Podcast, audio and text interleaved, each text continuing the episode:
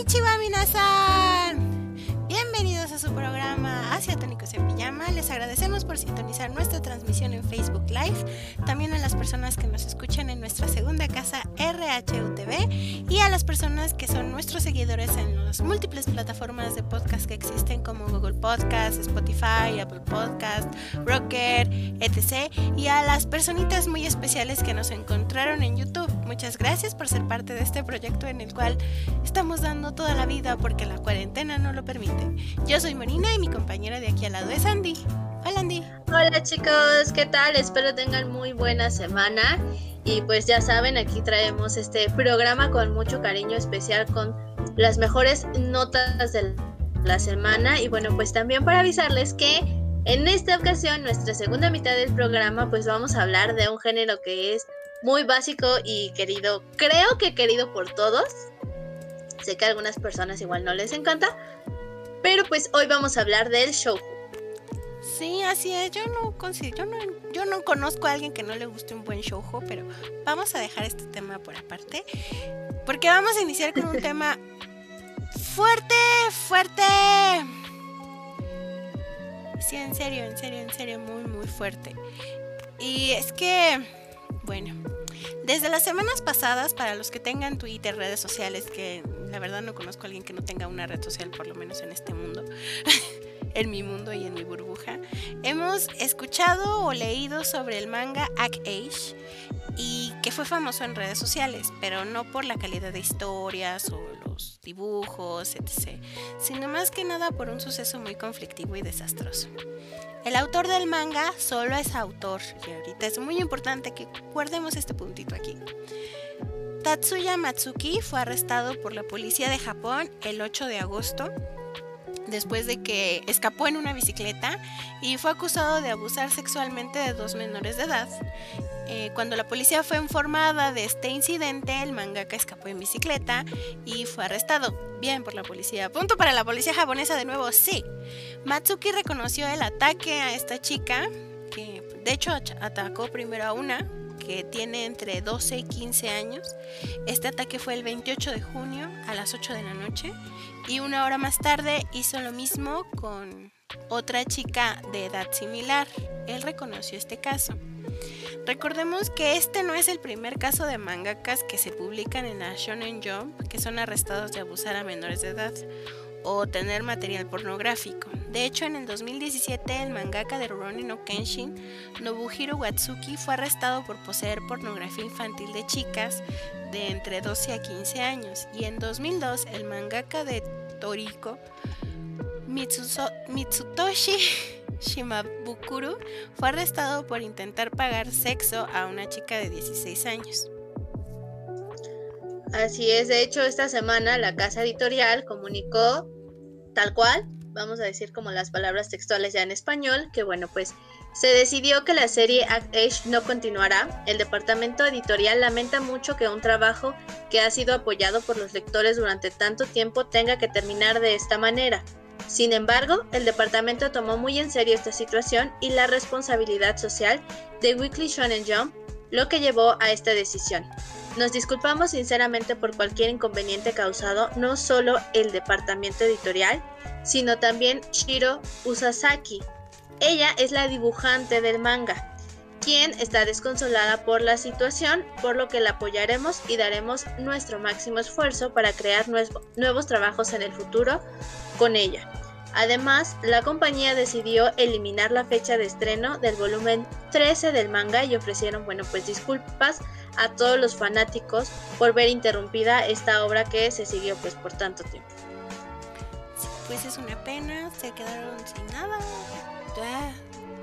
Qué desafortunado incidente y qué estúpida esta persona desde mi punto de vista. Esperemos que la justicia le llegue pronto a las personas que sufrieron este altercado y pues una lástima por los fans. Eh, hasta, hasta donde leí noticias se tenía pronosticado el hacer este manga anime. Ya estaban en pláticas para la producción, así que supongo que después de esto ya todo está cancelado totalmente. Quiero suponer, no sé, depende de cómo estén las cosas. Pero bueno, vamos a pasar a temas más amables, más bonitos, más pechos, más inspiradores. Algo que nos dé luz a tanta oscuridad porque coronavirus. ya saben, yo siempre de fatalista, ¿no? un poquito, un poquito, no te voy a decir que no. Como saben, los comebacks y los, los lanzamientos siguen su camino. A ellos el coronavirus no les toca ni un pelo, a pesar de que sí existe la probabilidad de que se nos enfermen. Pues llegó esta nueva boy band llamada Treasure de YG Entertainment y lanzó un video nuevo. Me encantan. Estos chicos son, son nuevos, son tan nuevos que apenas está armando su club de fans. Todavía no tienen nombre oficial, entonces ya quiero ver lo que hacen. El debut de esta coreografía donde practican es más que nada la práctica. Y el video revela una poderosa dinámica. Es que es un grupo muy grande, son 12 integrantes que juegan con distintas formaciones en el baile. Y es un dato importante que decirles chicos, pues que el lanzamiento oficial de este, de este bailable pues, es del disco del sencillo que se llama Boy es, eh, y se ha mantenido en el top en iTunes por lo menos en 19 países. ¿Cuáles son esos 19 países? Hong Kong, Singapur, Arabia Saudita, Brasil, Luxemburgo, Indonesia, Qatar, Perú, Tailandia y por supuesto México, señores. Si no, no estaría dándoles esta nota. Ha reunido el video oficial 1.4 millones de vistas en su canal de YouTube. Y a pesar de que es un grupo muy, muy, muy nuevo, pues yo ya les estoy viendo como que alguien ya es un fan seguramente. Potencial. Sí, sí, sí, sí. Tienen potencial. Y bueno, pues siguiendo justamente con los grupos de YG Entertainment, eh, donde se destacan pues justamente por estas coreografías, por estos talentosos bailarines. Bueno, pues obviamente no podemos dejar de mencionar a este famosísimo cuarteto de Blackpink, quien esta semana celebró su cuarto aniversario desde su debut en 2016 con el álbum sencillo Square One, donde pues tras su arduo esfuerzo han logrado trabajar con artistas internacionales como Lady Gaga y ahora Selena Gómez. No sé si lo recuerden, aquí en semanas anteriores ya les habíamos traído el chisme justamente de que estas chicas iban a participar con un artista de este continente y bueno, que posiblemente pudiera ser Selena Gómez, ya está confirmadísimo. Justamente esta colaboración se estrena el 28 de agosto, o sea, estamos a unos 15 días más o menos para poder verlas.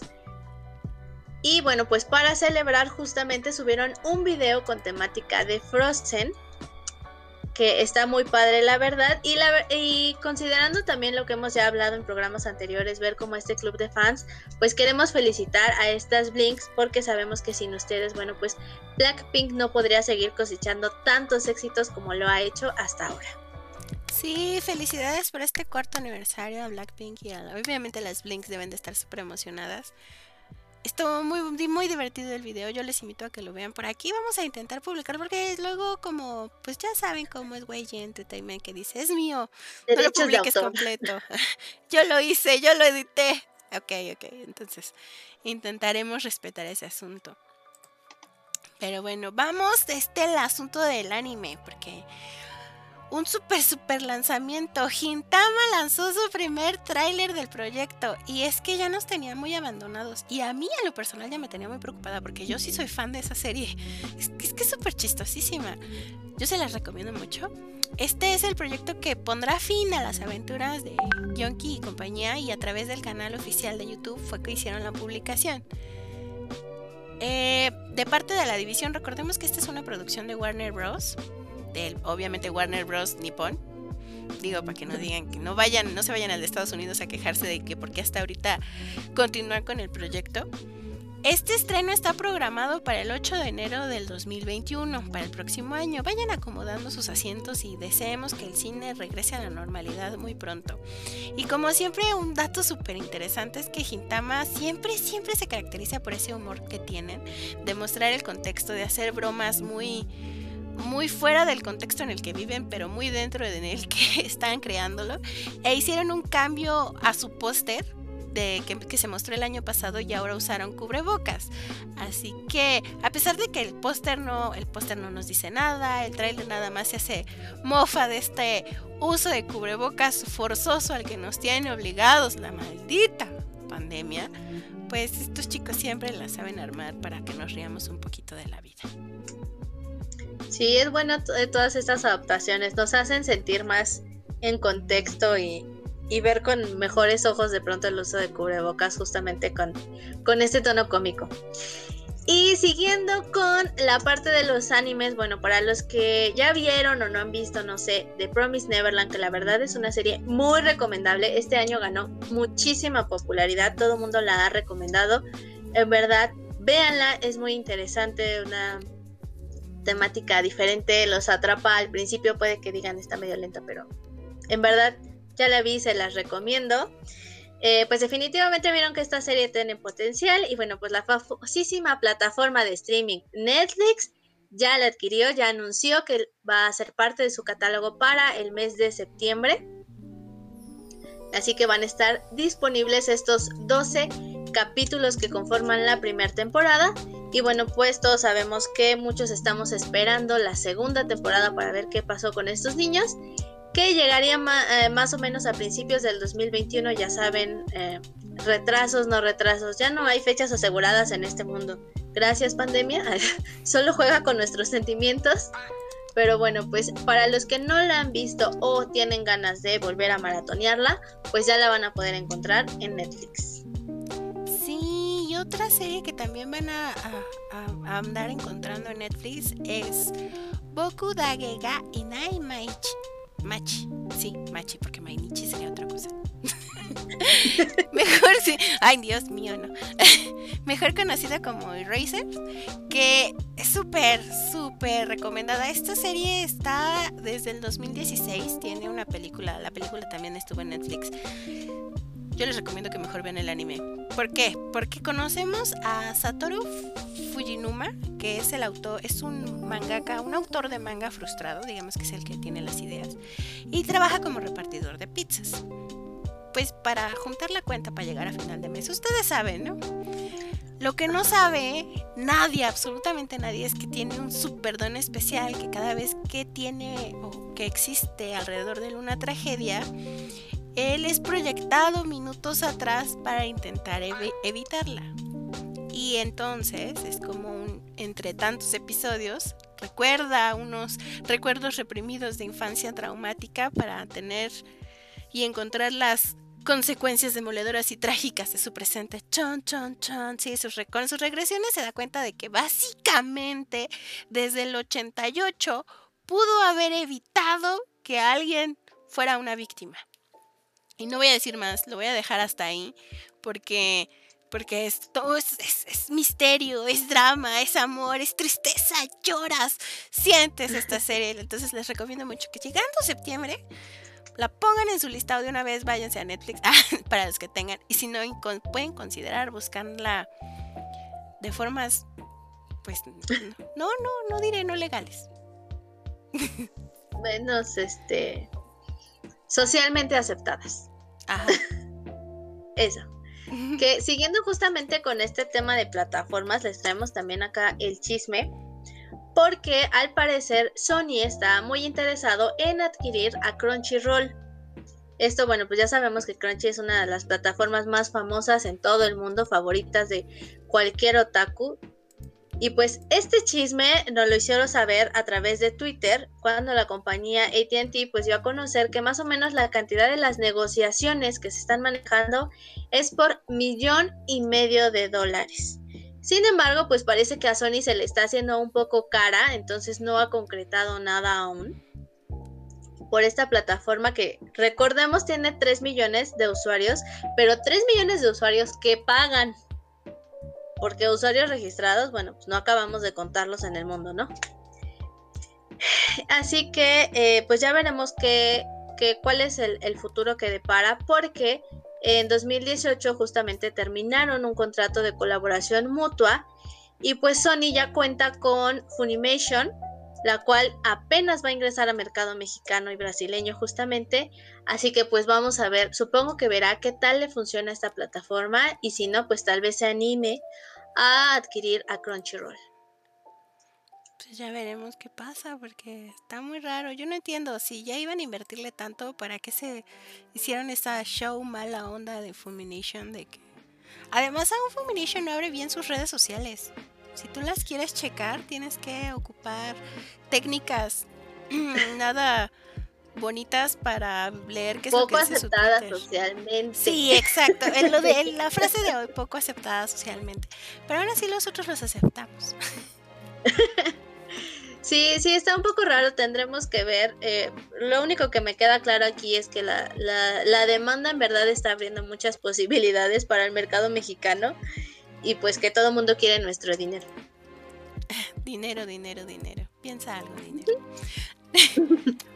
Hablando de dinero, nos vamos a pasar a algo que más, en mi punto de vista, da más dinero que el anime. Los videojuegos, claro que sí. ¿Y de qué videojuego vamos a hablar? Es uno de mis favoritos.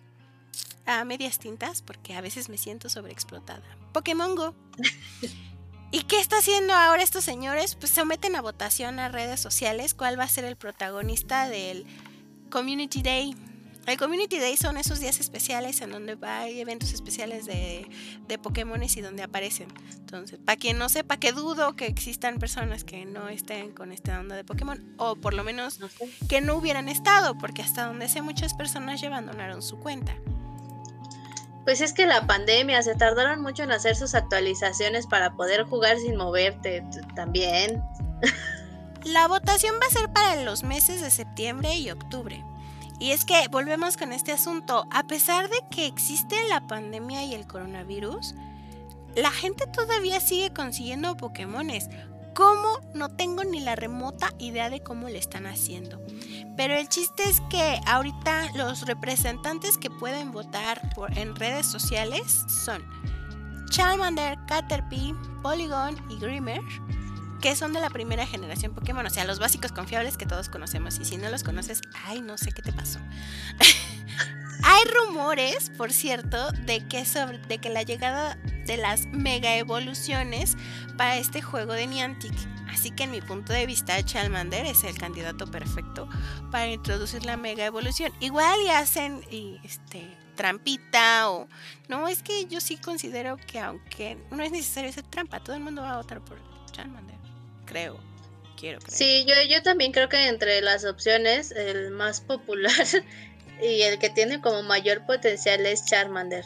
Tal vez Porygon porque no es tan eh, fácil encontrarlo. Ah, sí, es cierto.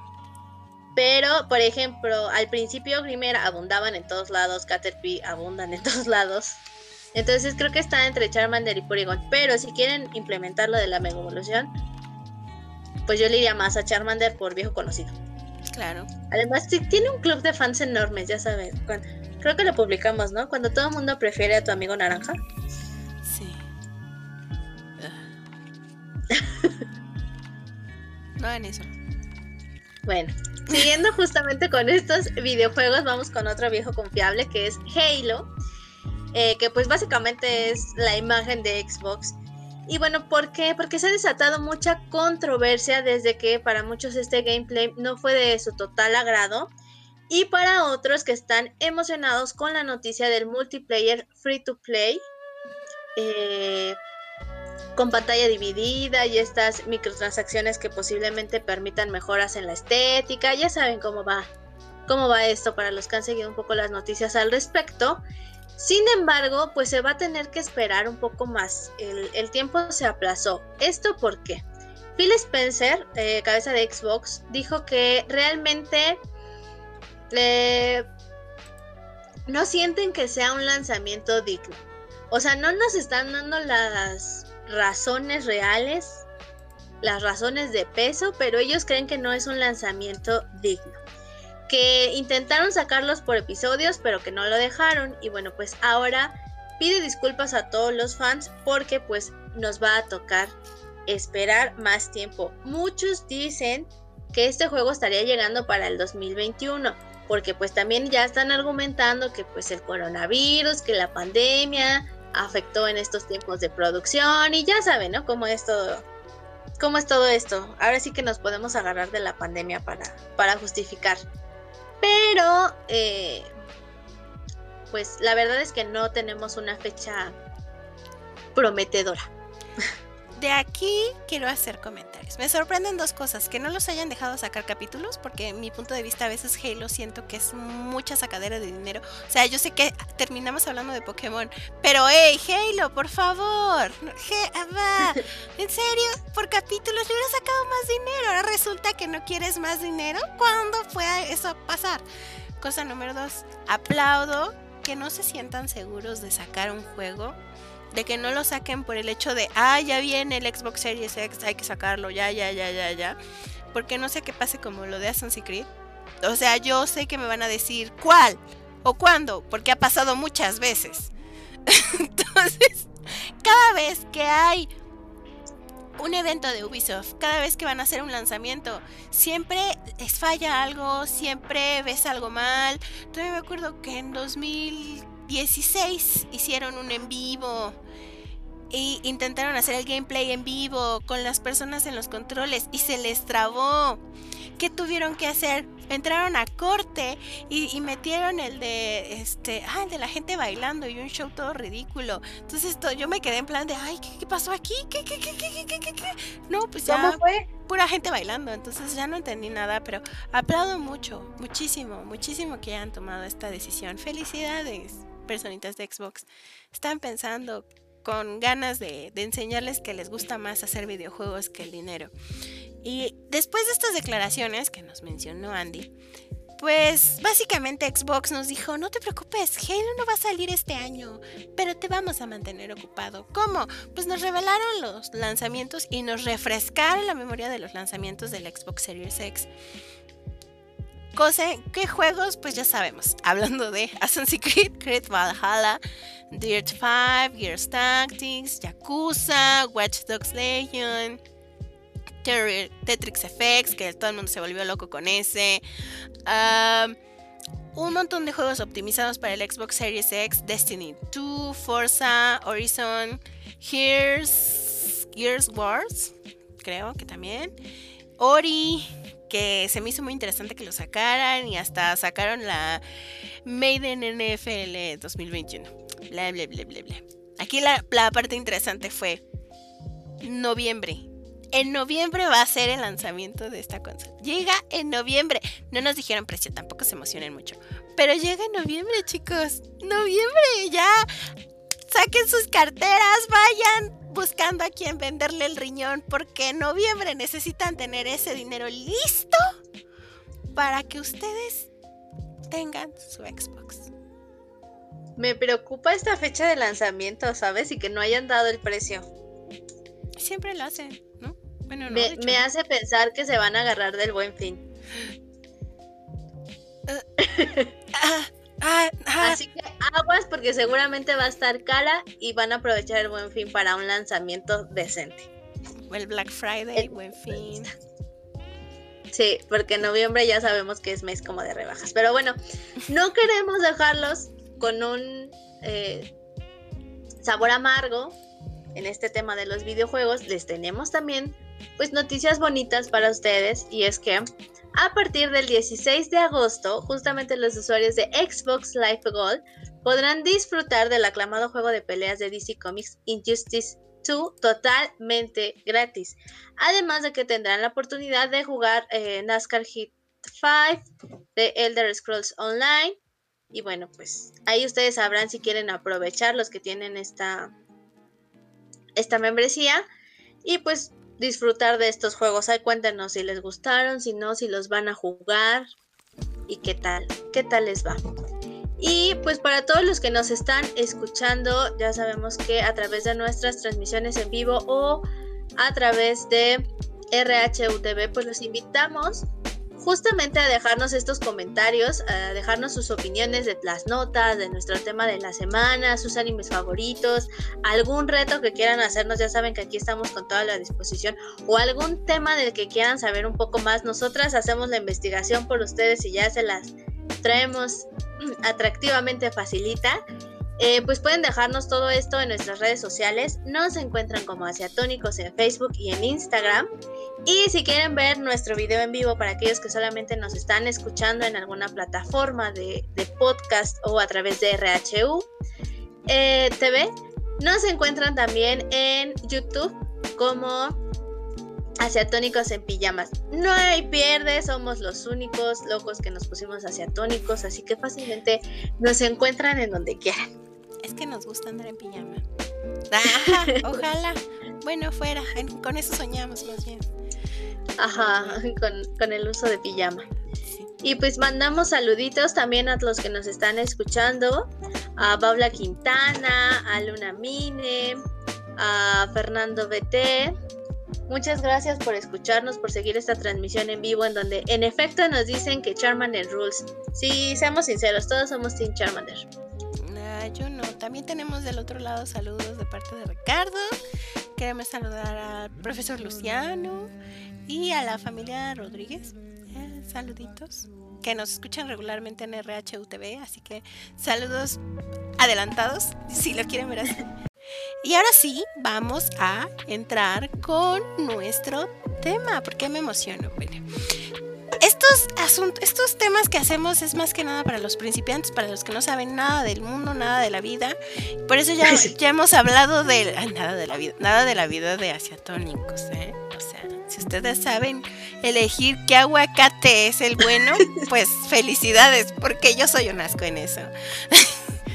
Ya les hemos hablado del mecha, del shounen y pues ahora toca hablar de un básico confiable de amor, amor, amor y es el shoujo o shoujo. Como ustedes lo quieran o lo escriban, así queda bien, perfecto. Le van a entender e internet lo encontrarán igual. ¿Por qué? Pues porque su traducción directa de hecho es de jovencita, una pequeña jovenzuela si quieren ponerlo así. En este podemos identificar claramente que tiene un público objetivo. ¿Cuál es? Pues el femenino.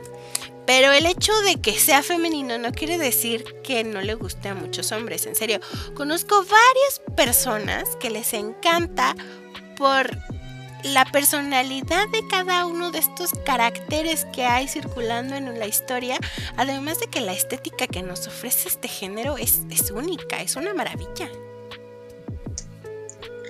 Sí, de hecho, eh, abordando un poco más o menos de los antecedentes de la palabra shoujo, fue empleada por primera vez para identificar un tipo de lectura femenina en el año 1903. Estamos hablando de que eh, lleva más de un siglo esta palabra, eh, gracias justamente a la publicación de la revista Shoujo Kei, bueno, no, Shoujo Kai, que es Mundo de Chicas, y para 1908 surgió una nueva publicación dirigida a las chicas adolescentes bajo el nombre de Shouju no Tomo, o sea, algo así como amigos de chicas. Y pues esto fue lo que dio pie a lo que conocemos como uno de los géneros más populares tanto en el manga como en el anime. Sí, y después llegó Makoto Takahashi y Ryoko Ikeda para darle un estilo, un estilo gráfico único. Es que son estos ojos gigantes. De hecho, si le, si le preguntan a un artista gráfico y ustedes les dicen Shoujo, él los va a reconocer como estilo de dibujo con los ojos. En los años 60, el primer anime shoujo fue de la autoría de Mitsuteru Yokohama y fue producido por la famosísima casa productora Toei Animation llamado Maho Tsukai Sari, que significa la bruja Sally o Sally la bruja. Desde ese momento se presentaron mares de producciones de anime y manga.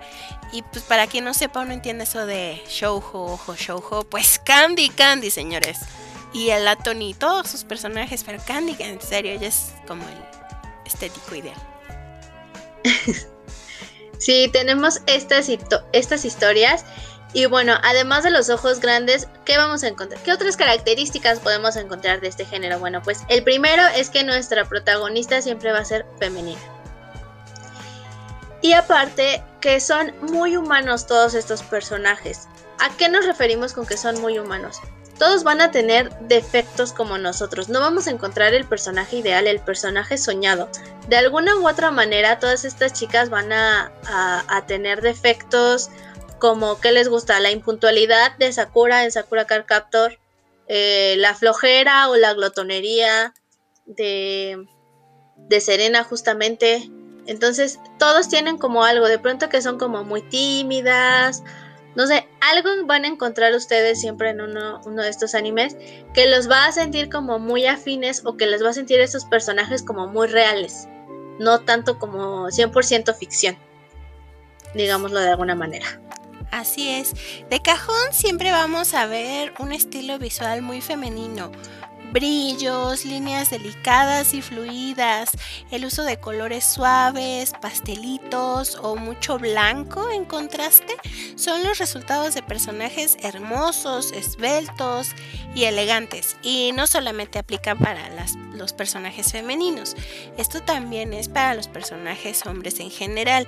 Y es que no sé ustedes, pero en serio no conozco a alguien que tenga las piernas tan largas como las de la Sailor Moon. Bueno.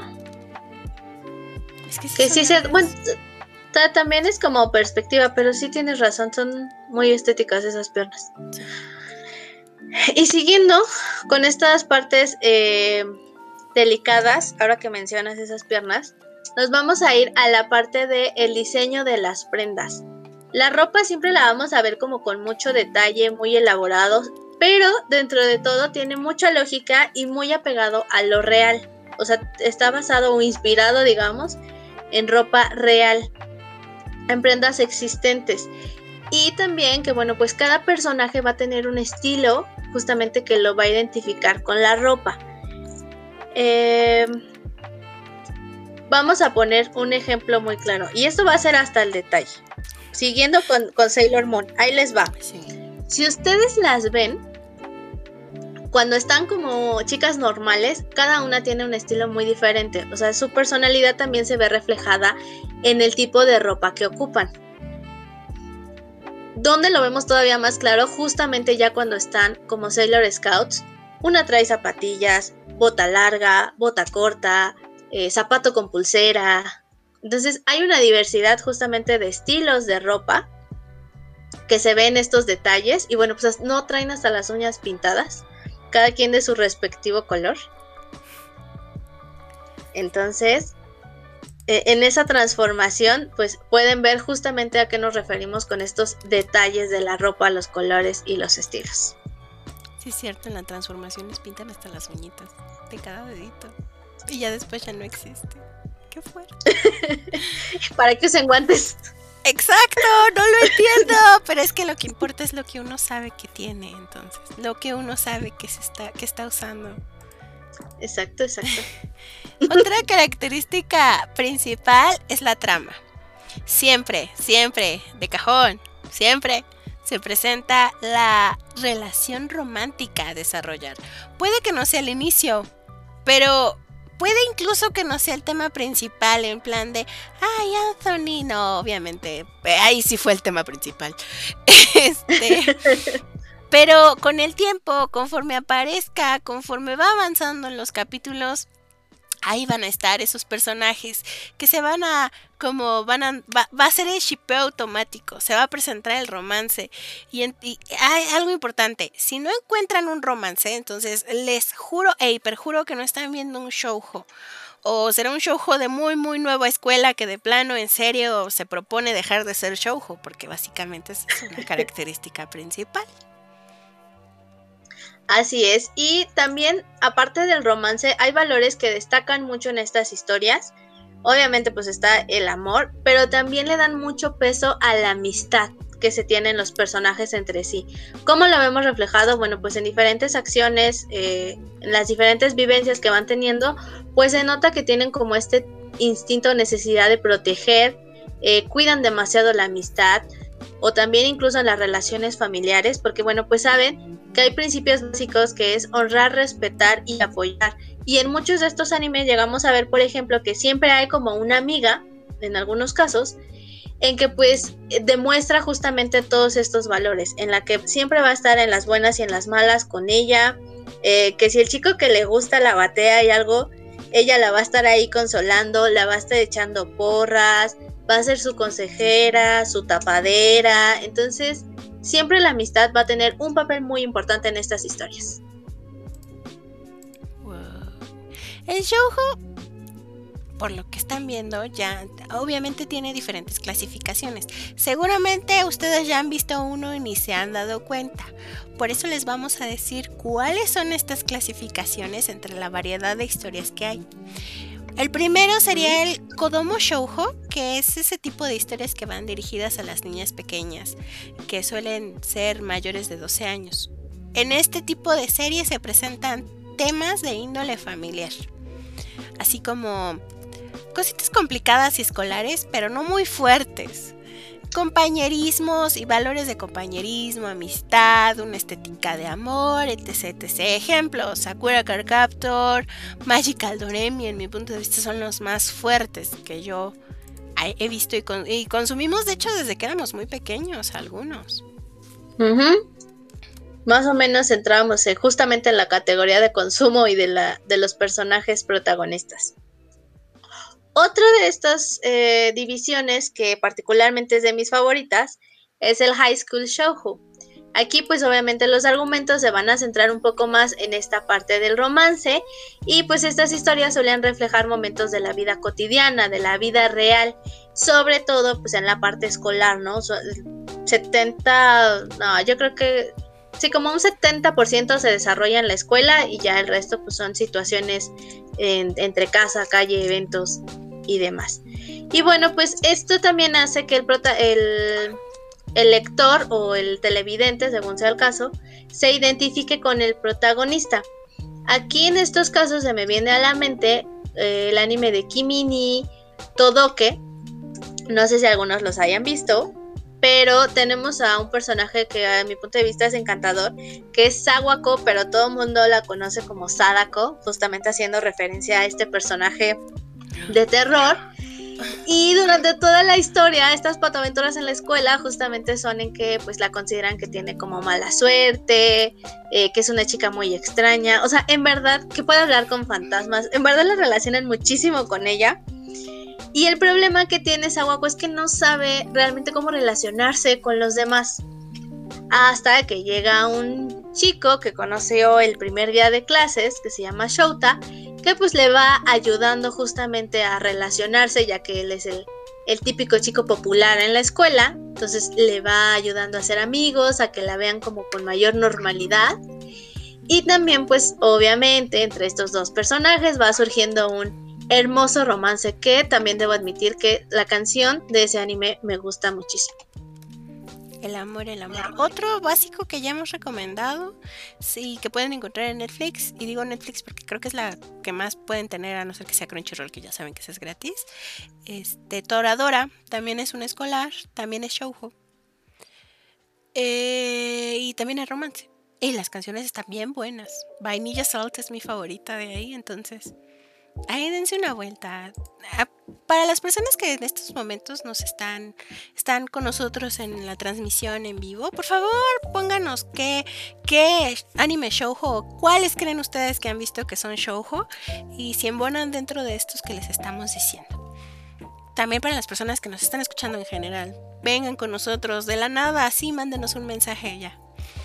seguimos con este, las clasificaciones. Shoujo hay este tipo de shoujo nos presenta historias en donde la amistad y la admiración entre chicas es arraigada y profunda. Y ah, en algunos casos sí es medio este, confundida con Yuri, no, aquí no es. No es Yuri, no, solamente se quieren y son super ejemplos. Un ejemplo de esta serie sería con Ohana Kitan, que es buena, entonces véanla, córranla a ver, porque además es de época japonesa, me encantan esas. Ay, sí, me encantan todas. Si tienen también animes de eso, recomiéndamelos, por favor. y en esta clasificación, ahora sí, entra el Yuri Shoujo, en donde, bueno, pues ya sabemos que aquí sí son historias protagonizadas por chicas homosexuales. Eh, y usualmente son como romántico algo, o sea, van acompañadas, ¿no? Ya saben, romántico con tintes de acción, con tintes de comedia, ah, recuentos de la vida, incluso románticas echi. Entonces, ahora sí que agréguenle el plus a este género. Y pues aquí dentro de los títulos que más destacan, y yo creo que es una de las historias más famosas, es Citrus. Igual la pueden encontrar en Crunchy, si la andan buscando, eh, para que se den una idea de más o menos cómo son estas. Pero, y si les gustan estas historias. También está el manga, creo que aquí en México, creo. Sí, creo que sí. Y siguiendo con el serial José Shoujo, que son historias dirigidas a mujeres adultas. Para las personas después de los 21 años, eh, los argumentos que nos presentan son una problemática más de onda vida laboral. Ya saben, Godín está sí, romance maduro porque a los 21 ya eres bien grandote, ajá. E incluso algunos abordan la vida matrimonial porque a los 21 ya te casaste, claro. Los ejemplos que nos destacan dentro de este tipo de shoujo son 25 Sai no Yoshiketsu, Omiai Aitewa Oshigagon y Okami Kodomo no Ame Toyuki. Que son, algunos sí son fuertes, bueno, sí tienen escenas fuertes, así que no, no vayan a, consumirlo solamente porque, ay, sí, es shoujo, ay, eso no es shoujo, ay, ¿qué pasó? Ay, hay mucho beso apasionado. No, no, no, no, no se persinen tantos. Se, se me fue el nombre del anime que justamente habla de otakus y vida godín. Es muy bueno también y también es shoujo. Ajá, es otaku y. Algo así, ajá. Sí, no me acuerdo muy bien. También véanlo. Si ya están sobre los 21 años y quieren justamente ver una historia más madura, es muy recomendable. Sí. El manga está mejor. Ah, sí como en muchas ocasiones, pero no, no tengo acceso, discúlpeme señorita. Ah, sí. Mi economía no da y no estoy este todavía con espacio suficiente en el celular para encontrarlo de maneras poco socialmente aceptables. ok. Y eh, finalmente vamos a tener que hacer una aclaración que yo sé que nos van a decir. En fin, la hipotenusa. Porque hay que hacer también una aclaración de que no se confunda el género total del shoujo con las Magic Girl o las Majo Shoujo. Porque igual estos animes suelen tener como las mismas características, historias rosas, eh, protagonistas que se van a enfrentar a un rival, en donde pues, podemos tener una amplia variedad y encajan con el shoujo, como pues justamente como les mencionábamos a Sailor Moon, a Tokyo Mew Mew y existen algunas excepciones a la regla como Madoka Magical o Mayo Shouju Que pues claramente no tienen historias de amor, no tienen finales felices y pues ellas sí quedarían eh, fuera digamos del show son, digamos, para no ponernos tan estrictos, algunas este, excepciones al shoujo. No hay, eh, eh, no hay relación romántica tal cual, tampoco hay, digamos que sería un hay shoujo, hay, digamos que se puede acercar, pero pues hay pistolas, hay armas si quieren matar a alguien, así que no. Ajá, no hay, muy bélico. No hay amor acá. O hay, en otro hay muchos suicidios, así que Ajá, ni siquiera te puedo decir que el valor de la amistad, como lo mencionábamos, sea algo que prevalece porque hay muchos conflictos. Sí, es complicado hablar de ellos. Después hablaremos si gustan, si, si quieren que hablemos de estos complicados, ay, pónganos un mensajito. Porque sí, ah, sí. mejor vamos a pasar, ahora sí. Vamos a recomendarles animes shoujo interesantes, favoritos e interesantes. Eh, voy, a, voy a recomendar dos. Uno de mis favoritos, que me sacrifiqué por verlo de nuevo, es Watashi ga Motete Doizuna, que trata sobre esta chica llamada Kaede Serinuma, que no es el tipo convencional de estética visual al que nos tiene acostumbrado en un principio porque pues es medio regordeta y, se deprime, pero todo es súper impactante. Yo, yo quiero que me pase lo mismo, porque se le muere a alguien de un personaje y se deprime tanto, tanto que se transforma en una belleza de un día a otro, así en instantes, paz. Creo que falta un par de días y ya de repente es bellísima, es hermosísima. Y todo el mundo quiere andar con ella todos los compañeros que están alrededor, que circulan alrededor de ella, quieren que sea su novia. Y digo compañeros en general. Partes interesantes de por qué considero que deben de ver este manga. También este. ¿Por qué? Para empezar, ella se declara como otaku, ya es así como que, ah, sí, sí, sí, venes conmigo, soy otaku. Y no es una otaku cualquiera, queridos, es una Fuyoshi. Para los que no sepan, aquí voy a hacer un pequeño paréntesis. Para las personas que no sepan lo que es una persona Fuyoshi, son chicas que les gusta ver escenas románticas entre hombres. Ellas consumen el yaoi y son super fans del yaoi y el shounen ai, que es donde también hay ciertas relaciones entre hombres. Lo cual genera que hay cuatro hombrecitos y una mujer que se derriten por ella, babean, babean, sí, unos babean por ella.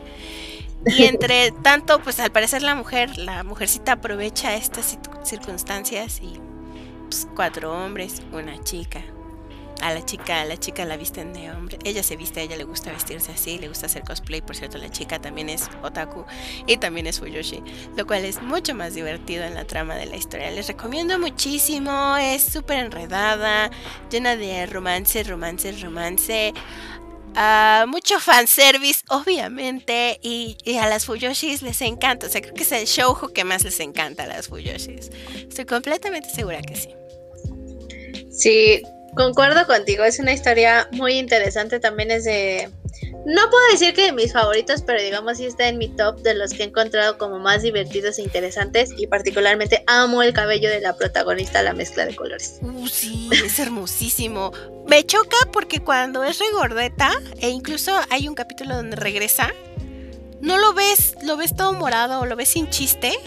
Y cuando es bella y hermosa, ay sí, ¿no? Su hermosísimo y espectacular cabello. ¡Ah! Eh, eso no pasa. Y como oh, eso no pasa, sabes que es shoujo. Ajá. Siguiendo justamente con ah, historias fuera de los estándares tradicionales de belleza, yo les quiero recomendar Ore Monogatari, que fue producida por el estudio Madhouse en 2015. Y bueno, aquí a quienes vamos a encontrar. Vamos a encontrar a Takeo Gouda, que es un estudiante eh, alto, musculoso, básicamente su... Es, admirado por todos sus compañeros porque suele ser muy atlético, pero es un atlético tosco, digamos, ¿no? O sea, es muy corpulento, muy grandote, de facciones un tanto toscas. O así nos lo hacen presentar en, la parte del dibujo. Y bueno, pues él tiene eh, a su amigo que es Makoto Tsunakawa, que pues es la contraparte, es el chico más popular, todo el mundo se enamora de él, eh, todo el mundo quiere andar con él, pero pues él es como muy, es muy listo, pero es muy, muy serio y de pronto muy, muy seco, muy frío. A comparación de Takeo, que en verdad es un amor cuando lo conoces, eh, cómo se va desarrollando en la historia. ¿Qué es lo que pasa? Eh, pues un día, ahí en un accidente en el tren, ya se imaginarán, salva, justamente Takeo salva a una chica que es Rinko Yamato, que es una chica tímida, pequeña. Es, es la cosa más dulce que puedes encontrar en un anime shoujo, la verdad.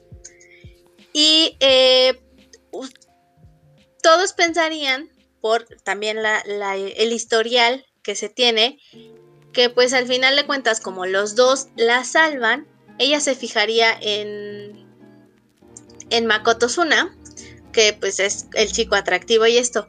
Pero no, ella en verdad se enamora de Takeo y es...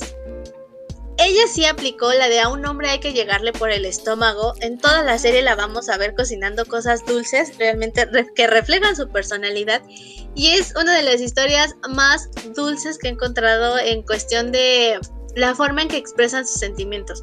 Los dos son tímidos, ah, se hace un revoltijo, ya saben. Si no hay conflicto y no hay triángulo amoroso también, no es tan buena la historia. No saben. Entonces, exacto. Entonces, sí, véanlo. Igual aquí van a encontrar muchos de los argumentos que les decíamos sobre la amistad, sobre los ojos grandes, justamente. El diseño de ella es hermoso. Me gusta mucho la protagonista, me gusta mucho Yamato. Y es una historia muy tierna. Entonces en verdad te las recomiendo. Rompe con todos los estándares. Ahí sí vamos por el amor verdadero. Oh. Lo que importa es el corazón. Claro que sí. Ahora me siento un asco. Ah, bueno, no, de hecho no. mi recomendación, mi segunda recomendación es, se llama Kamisama Hajime Mashita. Eh, y esta es la historia de Nanami Momosoko, que fue desalojada de su hogar porque su papá debía mucho dinero y se largó él y a ella pues llegaron a cobrarle a lo chino y pues órale te vas. En ese transcurso está en el parque llorando todas sus penas, sus tristezas, su, infelicidad y se encuentra un tipo, bueno, más bien escucha a lo lejos un tipo que está corriendo un perrito, necesita su auxilio y ella va así como de, ay, voy a ayudar a ese pobre señor. Entonces lo ayuda, le espanta el perro, el señor dice que pues, le quiere dar como una recompensa y entonces le ofrece, le cuenta ya todas sus penas y sus tristezas y él le dice, ok, este, ¿sabes qué? Puedes irte a vivir a mi casa. Y ella de, ay, ¿en serio? Ay, qué emoción. Y ya le besa en la frente y ella se va a su casa, a la casa del señor. Sin el señor, aclaro sin el Señor. ¿Y por qué aclaro esto? Es súper importante de aclarar. Porque llega y se da cuenta que ese hogar es un templo. Entonces es cuando aparece, aparecen criaturas que le dan la bienvenida. Y es cuando se da cuenta que se volvió en Dios. Así es, el Señor que la mandó a vivir a su hogar dijo, pues sabes que ahora me vas a sustituir porque yo quiero seguir afuera de mi hogar. De hecho hay otras circunstancias más enredadas. Ay, no, no, no, está muy bueno, está muy bueno la besa y entonces conocemos a Tomoe. ¡Ay, qué hermosísimo es Tomoe! A mí me encanta porque este, este anime es de época. Ya lo, ya lo acabo de mencionar, me encantan los animes de época. Eres fan. Es un espíritu es un espíritu zorro que tiene que proteger el templo y que como que no la quiere aceptar a ella, como de ¿qué te pasa? Pues acabas de llegar y ya, ya eres jefa, ya eres diosa, si eres una vil mortal. Entonces aquí va, no hay, Triángulos amorosos, digamos que no hay mucho, porque va conociendo a más dioses y más seres. Unos que otros que se van enamorando de ella, pero la morrita no se da cuenta. Es así como de, ay, sí, ay, dice que me ama, pero no. Dice que me quiere, pero no. Eh, me gustó mucho. Este fue un descubrimiento que hice, creo que ya hace varios años, no tantos. Porque fue un descubrimiento que hice en YouTube, me lo encontré en YouTube, chicos. Por eso, ah, para que se pongan a buscar en YouTube, fue, una novedad. Es un canal que se llama TMS Anime Latino, que de hecho es el encargado de distribuir este anime por lo menos. La traducción en español la encuentran como soy una diosa o soy una diosa o soy o diosa no es, no es odiosa la muchacha. Y el doblaje en español, es en español latino, es hermosísimo. Me encanta la voz de Tomoe, o sea, sí me encantaba así. Ahorita están transmitiendo, subiendo la segunda temporada, consta esta serie de dos temporadas, cada una de 12 capítulos y dos ovas. Son bonitos los ovas, véanlos se supone y quiero creer que van a hacer otra tercera temporada, la verdad lo dudo, pero quiero creer. Siempre tengo fe al final, siempre muere al final. Todavía creo que el coronavirus se va a acabar, ustedes imagínenlo. Tuve que consumirme el segundo la segunda temporada en Crunchyroll, pero ya están subiéndola en TMS Latinoamérica en YouTube ya la está subiendo, entonces véanla, consúmanla, atásquense, vean una nueva calidad. Al final de cuentas también están ayudando a este proyecto de TMS de traer cosas de anime doblado. Está muy padre el doblaje, la verdad, no encontré muchísimas complicaciones y quiso de verlo en YouTube. Uf, ¿Qué más quieren? Todo está sencillito, no hay excusas. Y bueno, pues yo voy con mi última recomendación que igual es uno de mis favoritos porque yo soy muy fan de los vampiros. Entonces, pues no podía dejar de lado Vampire Night, escrita por Matsuri Hino. Esta serie se estrenó, bueno, la historia más bien, en enero del 2005. El anime ya es como del 2013, me parece, algo así. Y bueno, pues aquí vamos a tener a nuestra protagonista que es Yuki, quien pues tiene como una laguna mental de toda su infancia antes de los 5 años. Eh, perdida en un invierno, fue atacada por un vampiro, la rescataron, la rescató otro vampiro de hecho, la llevó a una academia, el director de la academia la adoptó y pues el vampiro iba a visitarla de vez en cuando, al final crecen, el vampiro que la salvó va en la academia, ella tiene otro compañero que llegó también eh, por ser atacado por vampiros. Y bueno, aquí se desarrolla toda, toda una bella historia en esta bonita academia Cross, en la academia privada Cross, en donde tenemos una clase diurna, que son todos los humanos, la clase nocturna, que son los vampiros, como un proyecto eh, para la convivencia, en donde más bien argumentan que es posible la convivencia entre humanos y vampiros de una forma pacífica. Sin embargo, bueno, pues aquí vamos a ver cómo las historias se desenvuelven. Por un lado, este conflicto justamente entre la humanidad y los vampiros, la humanidad representada por los cazavampiros justamente. Y pues el triángulo amoroso que se va a dar justamente entre Yuki, Kaname, que Kaname es el líder de la de la sección nocturna de la academia, pero no solamente eso, es el vampiro más pro de todos los vampiros existentes en ese universo. y también eh, su relación con Zero, que es justamente este chico con el que ha compartido la mayor parte de su vida, que junto con ella cuidan la academia para mantener justamente la paz y que los vampiros no se vayan a pasar de listos con las alumnas. Y pues ahí se, empieza a desenvolver una trama. Ahí sí es mucho drama, fíjense. Vamos a encontrar. Eh, sí tienen bonitos sentimientos y todo. Escenas en donde. Aquí sí nos vamos a guiar por los sentimientos, ¿eh? Aquí sí no vayan a esperar que se toman de la manita o se declaran su amor. Porque eso lo hacen como de formas poco convencionales.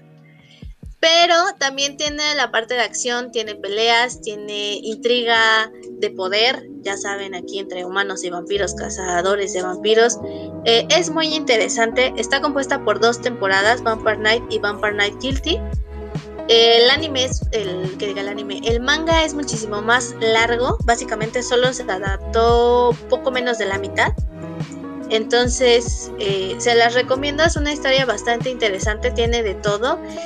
Y si son amantes de los vampiros, pues iban a encontrar muy atractiva esta relación y complicada relación amorosa porque tiene muchas sorpresas. No les voy a contar más porque en verdad tienen que verla. Tiene muchas sorpresas y giros que ay, de pronto podrían verse venir, pero eh, es como mucho misterio. Entonces es muy interesante. De mis favoritas. Podemos mencionar que creo que este es el anime favorito de Andy, así Sí. El mejor del mundo mundial. Tenemos comentarios. Watakoi, sí es cierto, se llama Watakoi. El de los dos, el de los otakus. Sí, está muy bueno, véanlo. Me gustó mucho. El manga lo tiene Kamite, creo. También está bueno el manga, yo lo leí consumí en situaciones no este aceptada socialmente. No, aceptada socialmente. No, son fíjate que creo que la piratería, o sea, ya vamos a hablar de lleno. Break, la piratería es aceptada socialmente, por lo menos en México sí. Pero no es aceptada económicamente o para las industrias, entonces más bien para no aceptada para la industria. Sí, así es. Entonces, pues ni modo. Somos pobres. Es que antes no existía esta disponibilidad. Panini, ¿en serio? Aguerretsuko contaría, yo digo que sí. Aguerretsuko es un shoujo. Sí, claro. Sí, y de hecho también es Godín. Tiene círculos amorosos. Aguerretsuko, el primer shoujo de Netflix. Oye, sí, que está por estrenarse, así que yo tengo muchas ganas. Va a ser un Seiyu famoso un cantante. Ah, y va a haber, creo que va a haber un unicornio, así que solo por eso la quiero. no, bueno. Ya sé que me van a ver horrible como de ah, acabas de decir que tienes más de 21 ah, y quieres un unicornio. ¿Quieres pues ver al unicornio? Quiero ver al unicornio, quiero ver a Guerratsuko, al unicornio, a Burrito. Quiero ver a todos de nuevo y, menos a la mamá de Guerratsuko, esa sí me cayó mal. No, por favor. Todos Pero bueno. También saluditos a Adriana Mata. Gracias por estar viendo, el programa. Muchísimas gracias a las personas que nos están viendo, que nos vieron. A Paula Quintana, Luna Mine, a Fernando Piti, a Ricardo, a las personas que nos escucharon RHUTV, a los que están en nuestro podcast oficial, atascándose en cualquiera de las plataformas que existen en este mundo del internet, en el Valle de los Podcasts, ahora voy a decir. Eh, y a las personas que nos encuentran, queremos invitarlos a que nos sigan en nuestras redes sociales. Nos encuentran como Asiatónicos en Facebook e Instagram para que no me digan, no, no me digan, ay, ¿para qué los sigo a dos? Publicamos cosas totalmente diferentes, ¿eh? No, nada de que se multiplican, no, no, la verdad es que no. Intentamos generar también contenido y tenemos un YouTube por ahí, no está abandonado, búsquenlos, tópenos. Si se perdieron algún programa, si nos acaban de encontrar en la vida del internet y del Facebook, ahí están todos nuestros programas. Esta pandemia ha sido muy productiva en este asunto, así que los invito, denle likes a todo. Ámenos, por favor, que... Ah, no, verdad, no, no voy a suplicar amor. El show me ha enseñado que no voy a suplicar amor porque tendré la oportunidad de que tres hombres quieran andar conmigo, o tres mujeres, o tres hombres mujeres, o tres la variedad, la variedad. Así que muchísimas gracias por ver el programa. ¿Perdón? Siempre hay oportunidad, no importa con quién. Claro que sí, ajá. Muchísimas gracias por haber visto el programa, Andy. Así es, esperamos que les haya gustado y recuerden vernos la próxima semana igual en punto de las ocho y media les traemos un programa muy interesante y si nos están escuchando, en verdad, intenten vernos porque va a estar muy bueno. Es lo único que les voy a decir. Así que que tengan buena noche para los que están viendo nuestra transmisión en vivo. Buena tarde para los chicos que nos escuchan. Buena vida y buen día para los demás. Cuídense. Bye. Bye.